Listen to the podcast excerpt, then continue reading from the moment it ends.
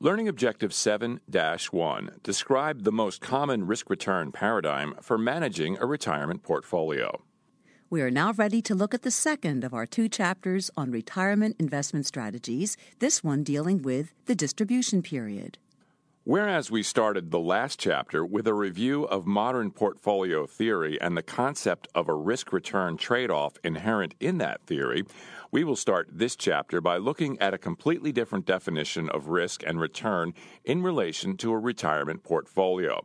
Next, we will discuss the most critical issues of managing a retirement portfolio, namely, what is an appropriate withdrawal rate, withdrawal strategy, and asset allocation.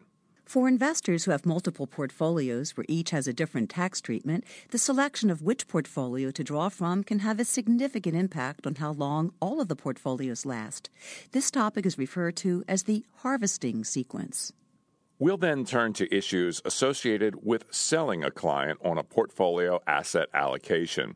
The purpose of these stories is to give clients a common sense feeling about how the portfolio is being managed to assure conservatism and to make the client more willing to do what needs to be done in terms of asset mix. Risk and return take on a completely different meaning when managing a portfolio that is being liquidated due to regular withdrawals. To emphasize this distinction, we'll refer to a portfolio where the primary objective is cash withdrawals to support the investor's lifestyle during retirement as a retirement portfolio. In this case, return refers to the amount of cash that the retiree withdraws from the portfolio each year. Risk refers to the probability that the portfolio will be exhausted before the portfolio's owner dies. The two key terms we use to describe the sequence of withdrawals during retirement are the withdrawal rate and the withdrawal strategy. The withdrawal rate is always defined as the amount of cash withdrawn from the portfolio during or at the end of the first year of retirement as a percentage of the portfolio's value at the start of the retirement period. The withdrawal strategy is the process by which withdrawals will be adjusted once the withdrawal process has started.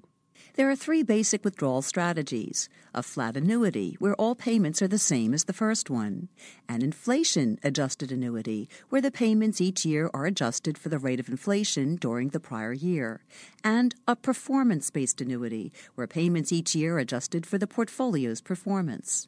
Many combinations of these three basic strategies can be derived, and many would appear to work better for an investor than any one of the basic strategies. Although most research on withdrawal strategies uses annual withdrawals, most investors take monthly withdrawals.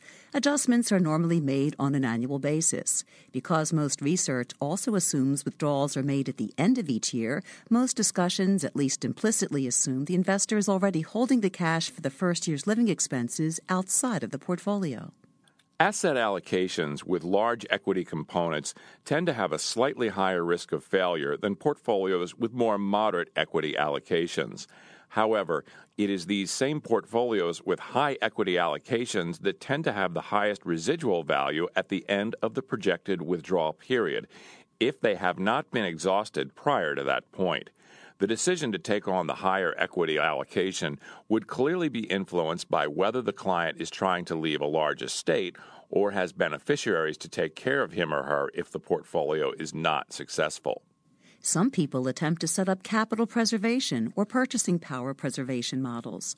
The former attempts to have the value of the estate equal to the nominal value of the portfolio at the time of retirement. The latter attempts to have the value of the estate equal to the real value of the portfolio at the time of retirement.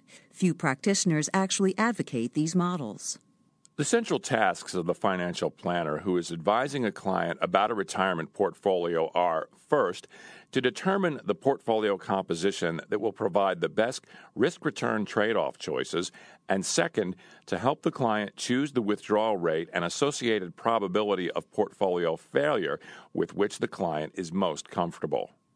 There are at least three schools of thought on how much risk exposure is appropriate in a retirement portfolio.